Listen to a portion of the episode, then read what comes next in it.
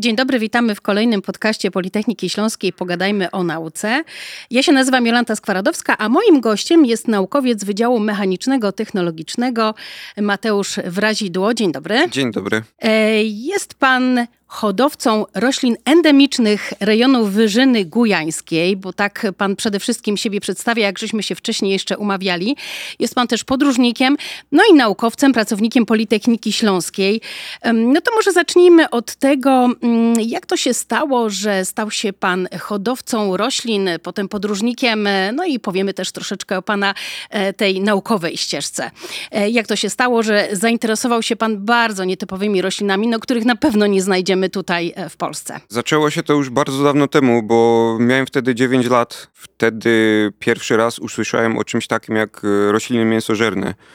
E, no i ten temat, jako że od zawsze miałem, że tak powiem, zajawkę do różnych ciekawostek przyrodniczych, jakoś ten temat mnie na tyle zaabsorbował, że zacząłem o nim na ile tylko miałem możliwość się więcej y, uczyć, y, więcej dowiadywać. Później doszło do tego właśnie hodowla tych roślin. Od y, początku wyglądało to tak, no, że szukałem miejsc, szukałem kontaktów, gdzie takie rośliny mogłem pozyskać, czy to od kolekcjonerów, czy gdzieś kupić, czy, czy później jak, jak już rozwijały się te moje kontakty z tym gronem bardziej już powiedzmy naukowym, no i tak y, metodą prób i błędów, no wtedy jako chłopaczek z podstawówki nie miałem ani stałego dostępu do internetu, ani, ani też językami za bardzo nie władałem, y, no to cokolwiek mi wpadło w ręce, y, to, to metodą prób i błędów uczyłem się, jak, jak te rośliny uprawiać. No i gdzieś tak się to życie poukładało, że z czasem ta pasja nie zanikła, a ewoluowała w troszkę innym kierunku, połączyła się właśnie z tą sferą, nazwijmy to, eksploracji, e, badania e, siedlisk tych roślin w naturze. No i właściwie już 20 ponad lat później dalej mnie to trzyma, jak widać, i, dalej to kontynuuje. Mhm. No właśnie, pan miał 9 lat. Hodowanie takich roślin no, też ma jakieś specyficzne wymagania, więc to nie, było takie, to nie było takie proste hobby, prawda? To nie było proste hobby z tego powodu, że w tamtym czasie miałem bardzo ograniczony zasób informacji o tych roślinach. Wszystko opierało się właściwie na jednej książce, która była dostępna na rynku polskim, która też, y, no, jak czas pokazał, zawierała mnóstwo y, błędów, y, niedopowiedzeń, więc no, jakakolwiek roślina wpadła mi w ręce, czy tak na początku to były znane wszystkim muchołówki kupione w jakichś marketach ogrodniczych, czy później jakieś bardziej już takie wymagające, unikalne, tropikalne gatunki, no to za każdym razem to wyglądało tak, że zazwyczaj ja tą roślinę dostawałem i bardzo często kończyło się to szybką utratą tej rośliny, no bo nie, nie wiedziałem, jakie dokładnie warunki muszę jej zapewnić. No a później y, też dzięki tej pasji y, bardzo dużo zdolności językowych nabyłem też siłą rzeczy, kontaktując się z ludźmi z zagranicy, którzy się tym samym zajmowali. O dziwo okazało się, że jest tych ludzi całkiem sporo na świecie. E, no i dzięki takiej sieci kontaktów zdobywałem tą wiedzę. E, później weszła w, w drogę tego nauka inżynieryjna. E, na początku taka powiedzmy domowa, rodzinna, jako że z rodziny inżynierskiej wielopokoleniowej się wywodzę. No a później też studia na, na Politechnice Śląskiej, kierunek mechanika, budowa maszyn, więc tutaj gdzieś te zdolności z tą ciekawością się połączyły, no i, o, i na taki wyższy poziom, że tak powiem, to poszło. Ta pasja doprowadziła pana do tego, że y, podjął pan te mm, kształcenie inżynieryjne, ale przede wszystkim ta pasja doprowadziła pana w najodleglejsze zakątki świata, e, tam, gdzie te rośliny, które pan hoduje, żyją w naturalnych warunkach. Powiedzmy, jakie to są rejony, no i jak te podróże się zaczynały? Znaczy, może zanim powiem o podróżach, to troszkę sprostuję tutaj to, co zostało powiedziane. Ta pasja nie wywołała tego, że poszedłem na studia inżynierskie. Powiedziałbym wręcz, że wbrew tej pasji, mimo tego poszedłem na studia inżynierskie i mimo tego, że z początku nie wierzyłem, że gdzieś te drogi się będą w stanie przeciąć, no to czas pokazał, że była to dobra decyzja i, i rzeczywiście tutaj i ta sfera naukowa, inżynieryjna, i ta sfera naukowa, powiedzmy, biologiczna, biogeograficzna gdzieś zaczęły się zazębiać, no i staram się to rozwijać.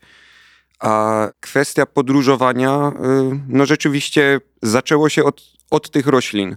Nie nazywam siebie podróżnikiem, broń Boże, podróże traktuję raczej jako w większości przypadków jako przykrą konieczność, y, którą trzeba po prostu przebrnąć, żeby dostać się w dane miejsce. Nie chcę tutaj zabrzmieć jak jakiś ignorant, ale rzeczywiście no, na początku było była to pasja bardzo, że tak powiem, monotematyczna, no ale dzięki temu, że, że przez lata budowałem te kontakty jako ten e, hodowca, kolekcjoner, e, no to nagle znalazłem się w takim miejscu, że już i, i, i władałem językami i też miałem kontakty z tymi hodowcami, z naukowcami praktycznie na w, w wszystkich kontynentach. Zawsze jakieś miejsce, gdzie te rośliny występowały w naturze, no to zawsze się znajdował ktoś, y, kogo tam znałem mniej lub bardziej, czy, czy z kim trzymałem kontakt.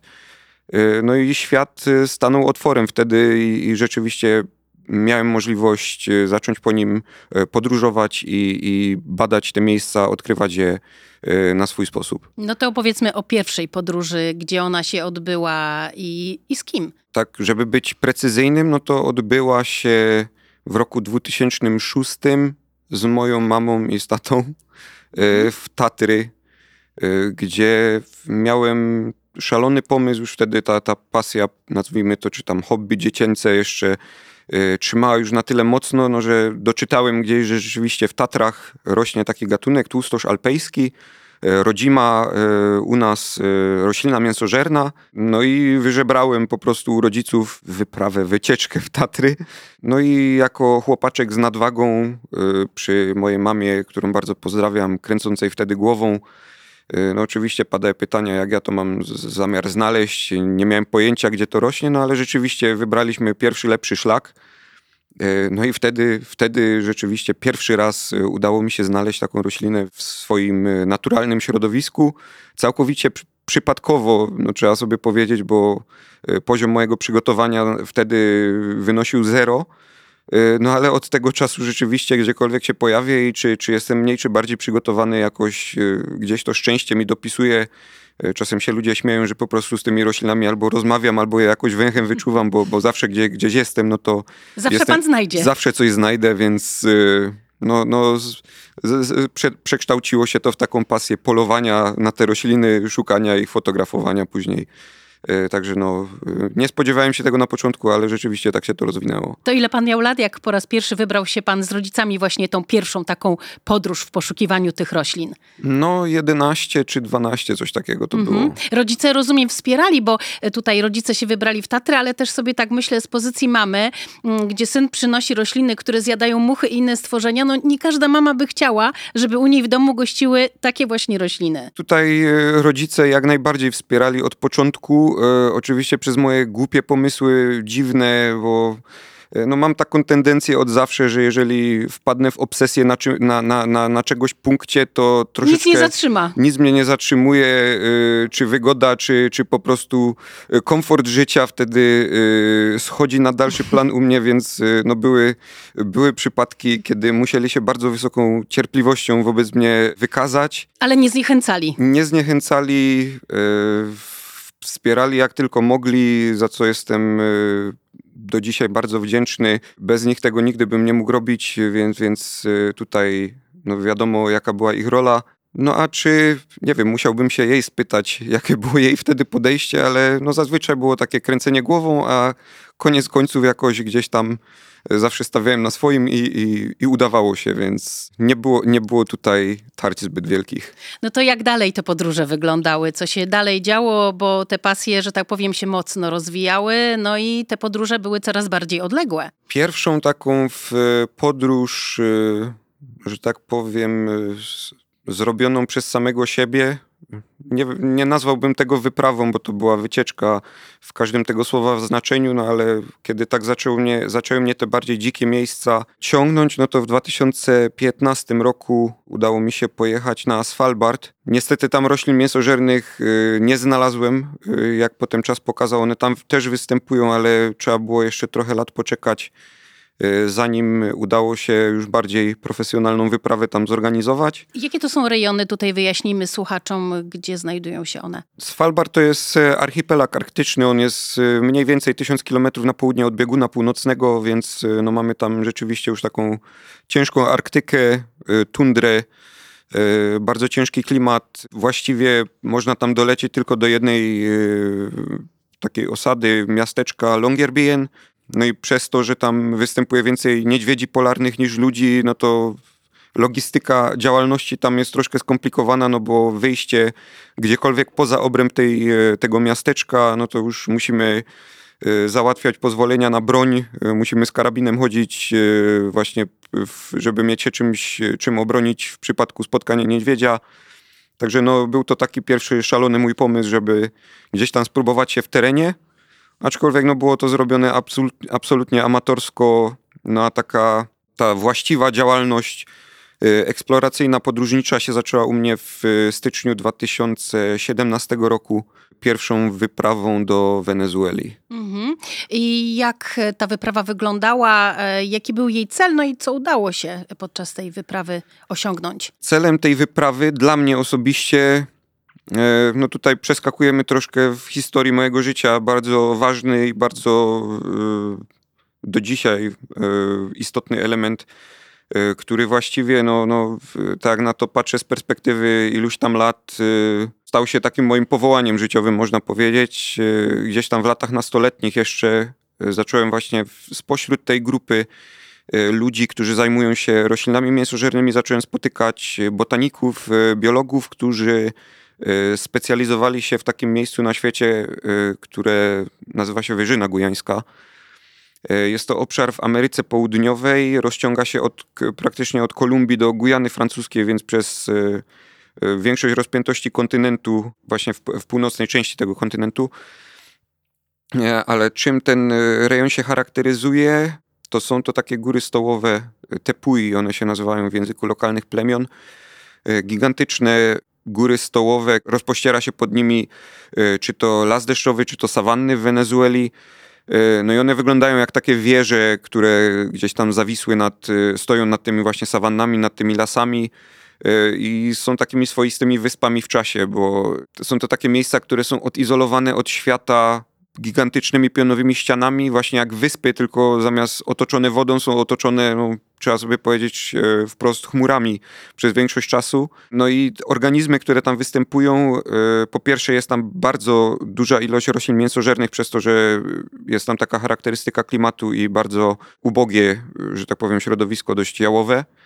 No ale te organizmy, one często są e, reliktami z czasów, kiedy jeszcze Ameryka Południowa i Afryka były jednym kontynentem. E, no i na zasadzie erozji te, te piaskowcowe masywy erodowały, no i ostały się takie gigantyczne e, ostańce właśnie, które górują tam nad, e, nad krajobrazem, no i rozpędzały i zapalały wyobraźnię eksploratorów, badaczy, naukowców, podróżników już praktycznie od kilkuset lat, od czasu jak jeszcze konkwistadorzy na tym, na tym terenie działali i kolonizatorsko podbijali tę ziemię. To właśnie w tych rejonach znajdują się rośliny, którymi pan się zajmuje, które pan też hoduje w domu, prawda? Tak, y, no właśnie tam z biegiem lat, y, kiedy zacząłem tych ludzi poznawać, którzy tam kiedyś y, działali, to w głowie zaczęła mi się tworzyć no to było kolejne moje marzenie, takie, które bardzo, bardzo na moje życie wpłynęło. Zaczytywałem się o tym miejscu i wpadłem w taką obsesję, że no, pewnym momencie i trwa to no, w dużej mierze do dziś. Y, nie miałem takiego dnia, żebym budził się myśląc o czymś innym niż te góry i zasypiał myśląc o czymś innym niż te góry. No ale było to dla mnie wtedy miejsce tak odległe, tak y, po prostu nierealne, że nigdy nie myślałem, że będę miał możliwość tam w jakimkolwiek zakresie szerszym działać. To może opowiedzmy o, bo y, w tych rejonach pan był. Tą podróż y, opisał pan w prestiżowym czasopiśmie National Geographic. Czytałam tą opowieść z pana podróży. Opowiedzmy o tej podróży. Kiedy ona się odbyła, jak w ogóle, y, bo tam nie tylko mm, był kolega Polak, ale też byli obcokrajowcy. Jak to się stało, jak zabraliście się właśnie tą ekipą, jak doszło w ogóle do tej wyprawy i opowiedzmy o niej, bo ona była bardzo ciekawa. Tą podróż, o którą pani pyta, y, chodzi tutaj o ekspedycję na Mount Roraima y, w 2019 roku.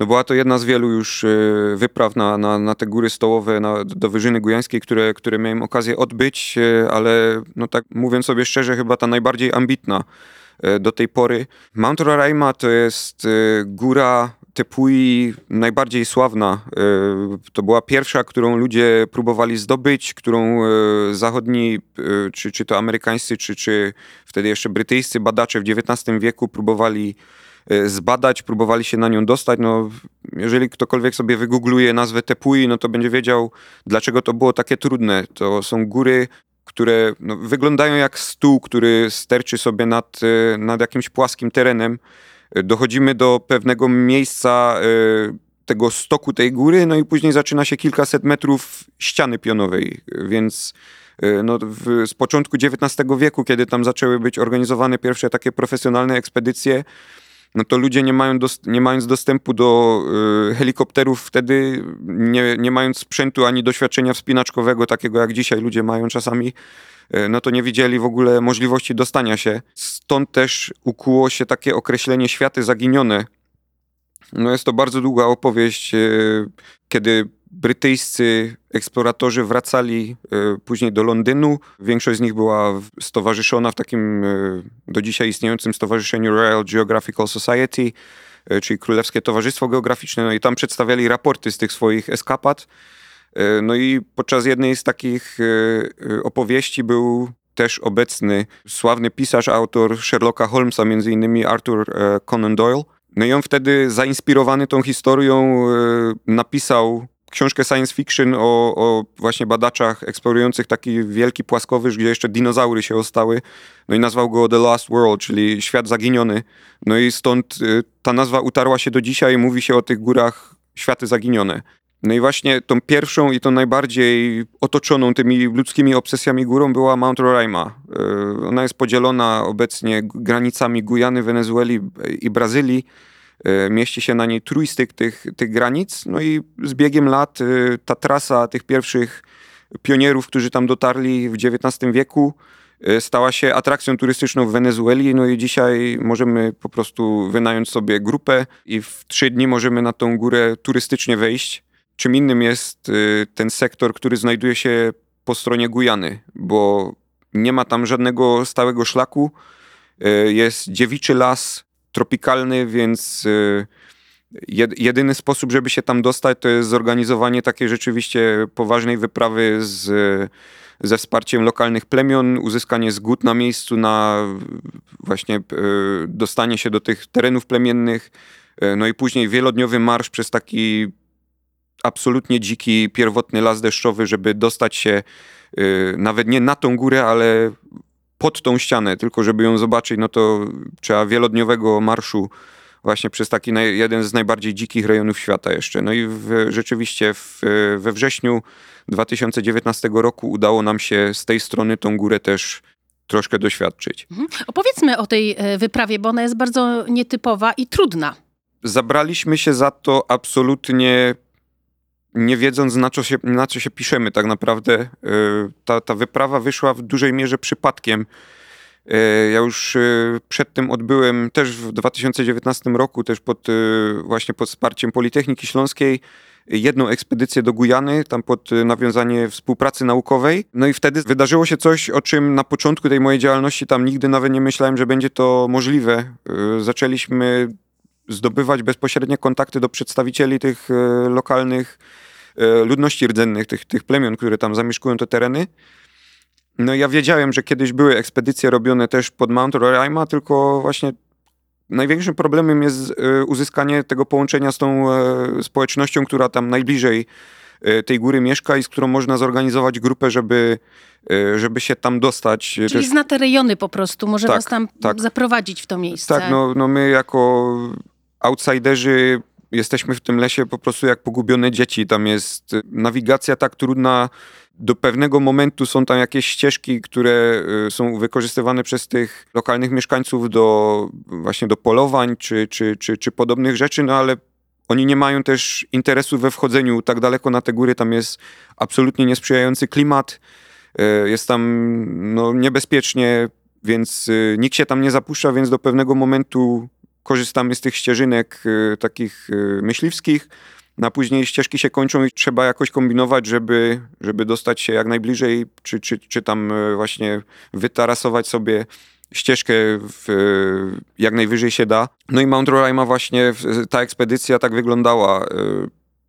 Po moim pierwszym, po, po moich pierwszych projektach w Gujanie, mój dobry przyjaciel mieszkający tam, Daryl Carpenay, napisał mi, że jakimś przypadkiem zdobył kontakt do rodziny tego, nazwijmy to szefa wioski, oni się tam Tuszało nazywają, E, no i udało nam się z nimi skontaktować, no i rzeczywiście okazało się, że są też w tej, w tej społeczności ludzie, którzy jeszcze te, te ekspedycje, które tam 10 czy, czy 20 lat wcześniej czasem się udawały, więc znali ten teren mniej więcej i zgodzili się na to, żeby zaprosić nas i, i, i zrobić z nami tą wyprawę. W międzyczasie tutaj w Polsce poznaliśmy się z fotografem Maciejem Moskwą, E, namówiłem go na udział, Maciek się zgodził, no i tak e, spakowaliśmy walizki, spakowaliśmy plecaki i wyruszyliśmy w ten dziki las. E, ta podróż obfitowała w różne niespodzianki, między innymi była taka powódź, z tego co czytałam w artykule, bo zostały was takie ulewne deszcze, które was trochę przeraziły, a tak zwanego miejscowego po prostu nie. No tak, to była jedna z pierwszych nocy w lesie, kiedy rozbiliśmy obóz nad rzeką. E, no, obozy nad rzeką zawsze e, rozbija się troszkę wyżej, żeby, no wiadomo, ta, te, ten poziom tej rzeki się podnosi i opada, więc e, trzeba mieć troszkę tam tego buforu bezpieczeństwa, no ale tej nocy rzeczywiście umyliśmy się, ugotowaliśmy sobie kolację, poszliśmy spać, no i tylko było słychać tam gdzieś w dalekiej odległości, gdzieś na szczytach tej Rorajmy burzę. W naszym miejscu nie padało nic, no ale nagle zeszła taka ulewa, jak y, ta woda z tego tepuja spłynęła, no to ta rzeka w kilkanaście minut zaczęła się o metry podnosić. No i my zaczęliśmy w popłochu biegać, y, ratować co się dało. Myśleliśmy, że trzeba w środku nocy przenosić ten obóz i, i uciekać, no a y, był z nami taki jeden pan, właśnie Kelly się nazywał, miejscowy przewodnik nasz y, y, zamieszkał właśnie w, w, tej społeczności Kako, który wychował się w tamtym terenie, jeszcze był urodzony, urodzony jeszcze w takich czasach rzeczywiście, kiedy dużo, dużo jeszcze ludzi tam było właśnie wychowanych właśnie w głębi, w głębi tego takiego dziewiczego terenu, no i on tylko z hamaka spojrzał pod siebie, tam nasz obóz już spływał wodą, ale tak poświecił czołówką, machnął ręką, i poszedł dalej spać. No i my wszyscy skonsternowani, co się dzieje, a się okazało, że rzeczywiście minęło tam 20 minut i rzeka sobie zaczęła opadać i, i nic się nie stało, więc no to jest to niesamowite, jak, jak człowieka pokory uczy to, kiedy przyjeżdża się z chłopięcymi marzeniami, z głową wypchaną jakimiś historiami wielkich, wielkich odkryć, wielkich wypraw, no a później człowiek się czuje po prostu jak małe dziecko w starciu z tą bezlitosną, ale przepiękną przyrodą. No i jak małe dziecko, kiedy nie ma się wsparcia tych, którzy się na tym miejscu najlepiej znają, czyli tych, którzy tam spędzają całe życie. No właśnie, taka wyprawa, czy ona może być niebezpieczna, bo tam też e, pan pisał, że na przykład na plecaku były ogromne jakieś mrówki, więc tych insektów, dużych takich e, dzikich roślin, zwierząt. Jak wygląda taka wyprawa? Czy ona jest naprawdę taka trudna właśnie ze względu na to, że to jest dziewiczy las, zupełnie inny niż nasz? Jest niebezpieczna na pewno pod tym względem, że praktycznie są tam zerowe możliwości, jeżeli, no zależy od miejsca dużo, ale e, no, na przykład takie miejsce jak e, ten północny sektor Rorajmy, te, te, te zbocza, na których myśmy byli, e, no to jest taki niesprzyjający teren, taki ciężki, że no nawet gdyby coś się stało, nie wiem, ktoś by był ukąszony przez węża jadowitego, co, co tam może się zdarzyć, bo tych węży jadowitych tam jest bardzo dużo, E, no to problemem jest to, że nie ma możliwości nawet ewakuacji. To jest dalej powrót z tego miejsca, to jest e, wielodniowy marsz. E, można gdzieś tam ratować się helikopterem, ale po pierwsze jest to bardzo kosztowne, a po drugie no ten helikopter w większości miejsc nawet nie miałby gdzie wylądować. Jeżeli nie ma się telefonu satelitarnego, no to nawet nie ma jak go wezwać, więc no tutaj teren jest o tyle bezlitosny, że rzeczywiście kiedy nie ma się wszystkiego zaplanowane, czy, czy, czy zdarzy się jakiś wypadek, no to bardzo ciężko jest podjąć jakikolwiek ratunek. No ale oczywiście na taką wyprawę się człowiek się liczy z tym, jak tam jest, ma się to wsparcie kolegów zawsze, ma się wsparcie grupy, z którą się idzie, więc jeżeli tutaj klimat jest i, i relacje są na w porządku poziomie i jakby mamy świadomość tego, gdzie się pchamy, no to e, to ryzyko jest oczywiście minimalizowane. Jest dużo takich stereotypów, że właśnie jakieś e, mrówki czy coś takiego, no to są bardziej niedogodności niż zagrożenia. Oczywiście są tam też jadowite insekty, e, na przykład właśnie mrówki tak zwane ventiquatro czy bullet ant, czyli takie prawie że 3 centymetrowe gigantyczne mrówki z żądłami, które jak urządlą człowieka, no to ból jest podobno porównywany z postrzałem z pistoletu. Jeżeli człowiek jest tego świadomy i, i jakby uważa na siebie, na przykład nie robi takich y, mądrych rzeczy jak chodzenie boso po tym lesie, jak y, wiadomo y, w pewnych miejscach w mediach takie zwyczaje są promowane, no ale nie robimy tego, no to idziemy na przykład umyć się właśnie w nocy w rzece, mając gumiaki na nogach, czy tam kijem sobie sprawdzimy, to, y, czy, czy, czy tam jakaś płaszczka nie leży, czy coś takiego, czy, czy nie, nie rozbijamy namiotu na, właśnie na gnieździe mrówek, no to jest to ryzyko bardzo łatwe do zminimalizowania i, i, bardzo łatwo się jest tego, że tak powiem, człowiek wpada w ten dryk i, i po, po, po, jakimś czasie nie robi to na nim już aż takiego wrażenia. Mhm, stąd też pewnie niezawodna ta pomoc osób, które stamtąd są po prostu, bo one znają te zagrożenia i pewnie wiedzą, jak je uniknąć. Znaczy ona jest nie tyle niezawodna, co konieczna. Mhm. Mm, wiadomo, że kiedy oglądamy jakieś stacje telewizyjne, no to do dzisiaj hołdowana jest bardzo często ta narracja białego zdobywcy, survivalowca, który sobie potrafi poradzić w każdym terenie. Wystarczy mu maczeta. Wystarczy maczeta i, i, i, kawałek sznurka i po prostu z tego kawałka sznurka i maczety jest w stanie sobie spadochron zrobić. No ja nie, nie, wnikam, pewnie są tacy ludzie, no ale jednak staram się podchodzić do życia poważnie, pomimo tego, Y, czym się zajmuję i co mnie, co mnie kręci, no więc y, tutaj jednak y, to wsparcie miejscowych jest, jest nieodzowne i nigdy bym się nie odważył działać bez, bez ich wsparcia. No to jak skończyła się ta podróż, gdzie dotarliście? Znaczy dotarliśmy praktycznie do ostatniego obozowiska, gdzie jeszcze y, te, te ekspedycje przeszłe docierały przed, y, przed docieraniem pod samą ścianę tej Roraimy, więc no byliśmy praktycznie już na miejscu.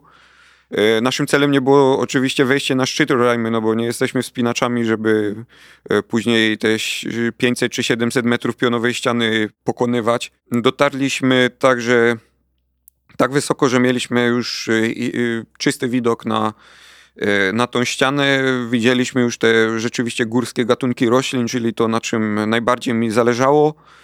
No a dla mnie osobiście to było taki, był taki chrzest bojowy, bo ta Roraima, ona od, od zawsze, od kiedy tylko usłyszałem o tych terenach, ona była takim moim oczkiem w głowie. E, tylko no właśnie problemem, problemem, udogodnieniem dla mnie był e, ten fakt, że to jest atrakcja turystyczna i kiedy zacząłem tam robić te ekspedycje, te różne projekty, E, no to robiłem inne tepuje, wchodziłem na inne tepuje. Zawsze ta Roraima gdzieś tam się na tym horyzoncie majaczyła, mhm. ale zawsze miałem takie poczucie, że e, chcę sobie tą górę doświadczyć e, w bardziej ambitny sposób, zanim będę czuł, że zasłużyłem sobie na to, że tak powiem, łatwiejsze wejście i zrobienie tego w tym, w tym takim właśnie typowym stylu. Z drugiej strony. Z drugiej strony, no i dla mnie ta wyprawa była takim ostatecznym odhaczeniem sobie y, na liście tego, co chciałem tam doświadczyć i, i w jaki sposób się sprawdzić, y, żeby czuć jakoś wewnętrznie, że sobie zasłużyłem na zrobienie tego w ten łatwiejszy sposób. I, i rzeczywiście, no w tym roku, teraz świeżo w maju, y, miałem okazję znowu na Roraimie być, już tym razem na szczycie, tą, tą trasą powiedzmy łatwiejszą. No i rzeczywiście teraz czuję, że dopiero i dzięki ludziom, Y, którzy tam ze mną byli, dzięki jakby tej, całej, tej całości, tego doświadczenia, no teraz czuję, że ta historia jest y, dla mnie jakby kompletna. Ile było tych podróży w te rejony, które tak właśnie pana fascynują? No wyjazdów do e, Ameryki Południowej samych było, nie wiem, siedem obecnie. Nie, nie, chcę tu strzelać, ale mhm.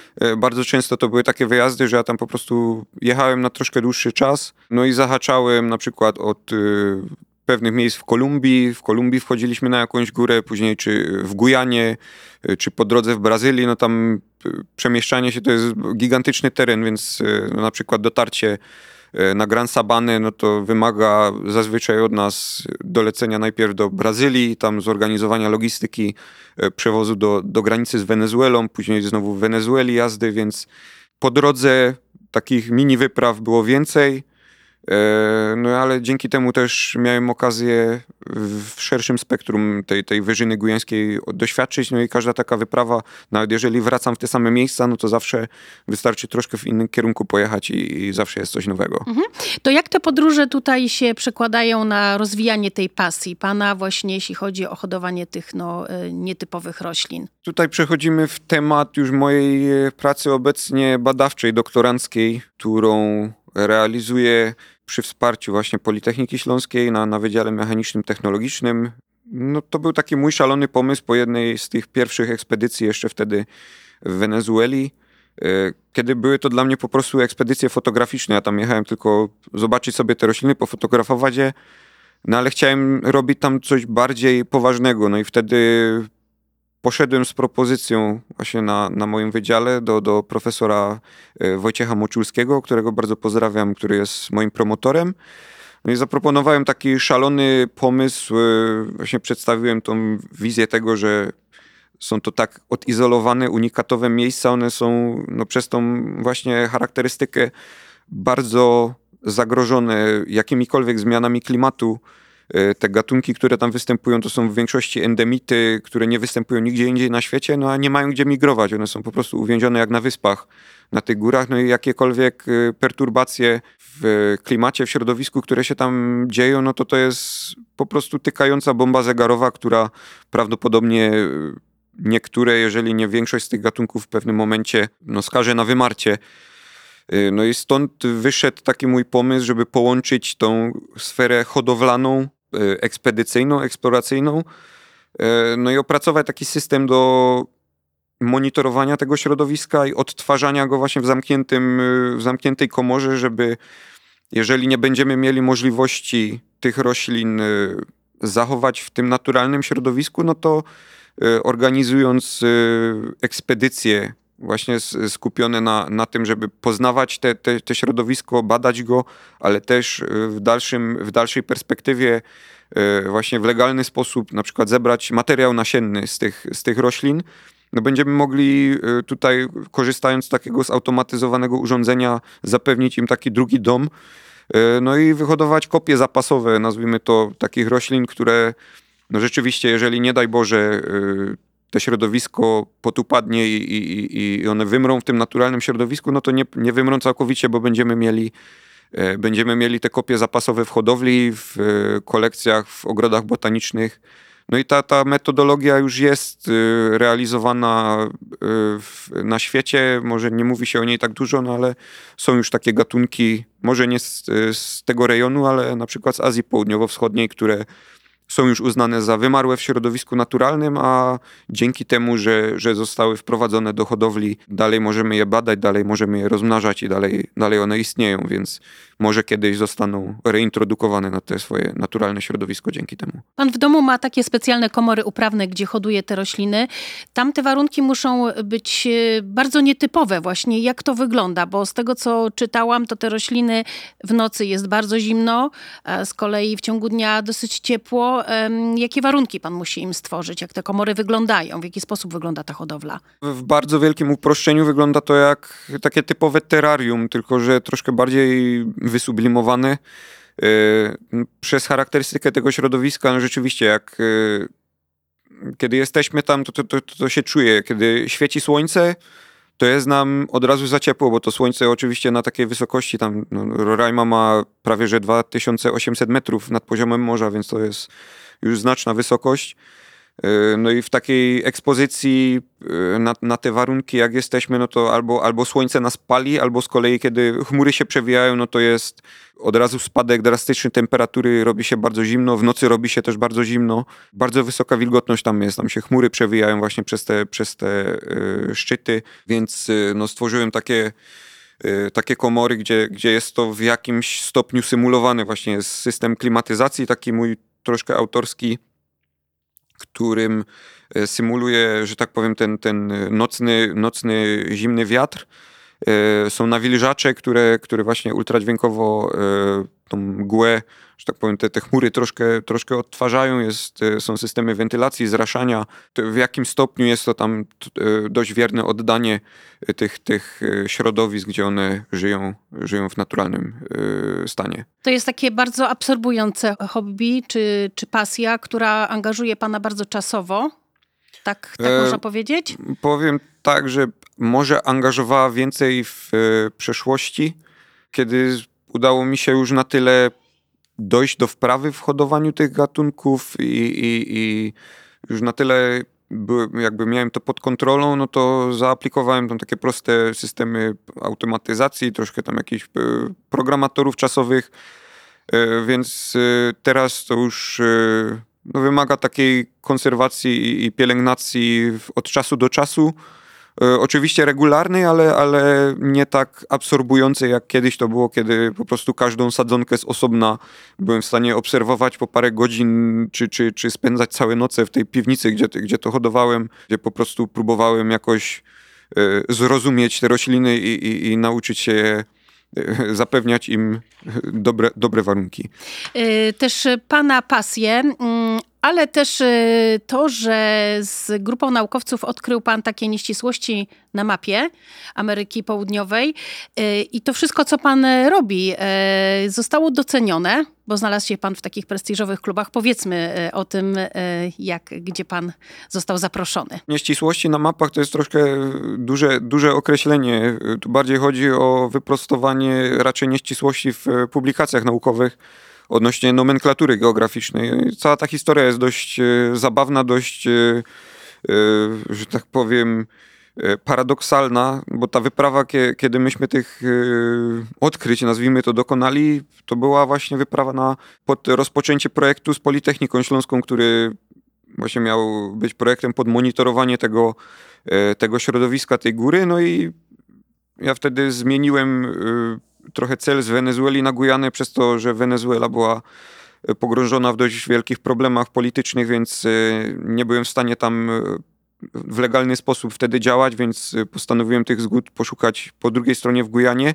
Problem z Gujaną był taki, że od kilkunastu, nawet dziesięciu lat żadne ekspedycje naukowe się tam w tym terenie na te góry nie odbywały, no ale znalazłem właśnie z, y, kontakt y, z taką społecznością Porima. Y, to jest taka wioska niedaleko właśnie granicy z Wenezuelą w Gujanie, gdzie jest dość łatwy dostęp na jednego z, jedną z tych gór Wakaintipu. Problem był taki, że jedyne Jedyna wyprawa na Wakaintipu była w 1997 roku profesjonalnie zorganizowana przez Instytut Smithsonian z Waszyngtonu dużą grupą z dużymi nakładami finansowymi, no a my tutaj działaliśmy na zasadzie takiej troszkę partyzantki. Uzyskaliśmy te zgody, no i udało nam się rzeczywiście wejść e, na tą górę jako w ogóle druga, druga ekspedycja, której się to udało. Problem zaczął się e, robić taki, że przyszedł COVID, więc ten mój projekt e, tam na miejscu nie, nie, nie bardzo wypalił tak jak chciałem. No ale miałem jednak obserwacje, miałem jakieś tam wyniki z, tych, y, z tej ekspedycji, która była takim rozeznaniem bardziej, nazwijmy to, niż badaniami, no ale rzeczywiście pisząc z naukowcami, którzy działali w tamtym terenie, y, spisując y, raporty z tego, no zauważyłem, że góra Wakaintipu jest określana jako ta sama góra, co Cerro Venamo, która jest po drugiej stronie granicy, jest w Wenezueli, jest 30 kilometrów dalej. No i tak wertowałem te, te, te publikacje, no i wszędzie pisało, że Intipu równa się Serovenamo. Ludzie zaczęli mi pisać, no gratulacje, udało ci się wejść na Serovenamo. Tak mało ludzi tam było, no ale ja zacząłem się zastanawiać, no ale przecież Serovenamo to jest całkiem inna góra. No i rzeczywiście udało nam się opublikować. E, jednym ze współautorów był właśnie lider tej ekspedycji z 97 roku. Taki, taki, taką publikację geograficzną, sprostowującą e, te nieścisłości, że no, tak jakby świnice i powiedzieć, że świnica i, i, i rysy to mhm. to, są, to jest ta sama góra, no bo przecież jest koło siebie, no to no tak. jeżeli mamy taką precyzję naukową uznawać, no to troszkę słabo. E, no i rzeczywiście jeszcze w międzyczasie tam wpadło e, opisanie nowego gatunku storczyka, też we współpracy z tą społecznością rdzenną, e, lokalną. Mm, no i spełniło się takie jedno z moich dziecięcych marzeń, które, o którym nigdy nie myślałem, że się spełni. Udało się dostać do właśnie do The Explorers Club w Nowym Jorku, a później też do tego Royal Geographical Society, czyli tej instytucji, która, że tak powiem, wiodła prym w eksploracji w ogóle tych terenów jeszcze w XIX wieku, no i jest chyba taką najstarszą, czy, czy jedną z najstarszych instytucji naukowych, geograficznych, które istnieją i które wielkim prestiżem się odznaczają, więc no było to mm, fakt tego, że, że, że te moje eskapady czy, czy, czy projekty zostały na tyle docenione, że, że, że doznałem tego zaszczytu, no rzeczywiście e, było takim dopięciem klamry, które, które gdzieś tam z tyłu głowy chodziło, ale nigdy nie myślałem, że, że kiedykolwiek sobie na to zasłużę. A grono jest znamienite, jeśli chodzi o członków tych stowarzyszeń, prawda? Wielcy odkrywcy, podróżnicy, The Explorers Club, e, więc e, jest, że tak powiem, to taki prestiż. No jest to, jest to, może nawet nie chodzi o ten prestiż, ale rzeczywiście e, no, pojechanie do tej siedziby tego klubu, która jest no, wręcz legendami owiana. Jest to taka kamienica w Nowym Jorku na Upper East Side no i rzeczywiście wchodzi się jak do mieszkania, do kamienicy i na ścianach wiszą rzeczywiście portrety tych, tych e, eksploratorów, którzy byli też członkami, jakieś artefakty po ekspedycjach, czy to ze statku Shackletona, jakieś instrumenty pomiarowe, czy, czy flagi Explorers Clubu, które były na, na, w misjach Apollo przez astronautów na Księżyc zawiezione i przywiezione tam z powrotem, no i rzeczywiście wisi to wszystko na ścianach gdzieś tam, więc człowiek czuje się tak by troszkę był u babci w domu, a z drugiej strony no, no, ta, ta historia jest namacalna jak w muzeum, ale jednak nie jak w muzeum, no bo czuje się gdzieś tą, tą, tą przynależność w tym, e, no więc jest to no, na pewno niesamowicie fajne uczucie i, i, i bardzo, bardzo się cieszę, że, e, że rzeczywiście ta społeczność no, na tyle stwierdziła, że, że to, co robię, jest na tyle wartościowe, że, że też e, do tego grona mnie dopuściła. To gratuluję, gratuluję tych podróży. Na koniec, czego życzyć? Czego życzyć? Nie wiem, powodzenia chyba. Jeszcze bardziej odległych podróży? A już chyba nie wiem, czy dalej można gdzieś w bardziej dzikie zakątki się wybrać. Powiem szczerze, nawet gdyby się dało, to mi na tym nie zależy, bo to miejsce ma dla mnie taki urok i po prostu siedzi mi w sercu tak głęboko, że nawet gdyby ktoś do mnie przyszedł i mi powiedział, że już nigdy w życiu żadnego miejsca na świecie nie zobaczę poza tym, że będę miał możliwość wracać na Wyżynę Gujańską, na Tepui, to nawet nie byłoby mi smutno, szczerze powiedziawszy. No to życzę w takim razie udanych powrotów w to ukochane miejsce na świecie, a naszym gościem był Mateusz Wrazidło, hodowca endemicznych roślin, no też trochę przez to podróżnik, naukowiec Politechniki Śląskiej. Dziękuję bardzo za rozmowę. Bardzo dziękuję za zaproszenie.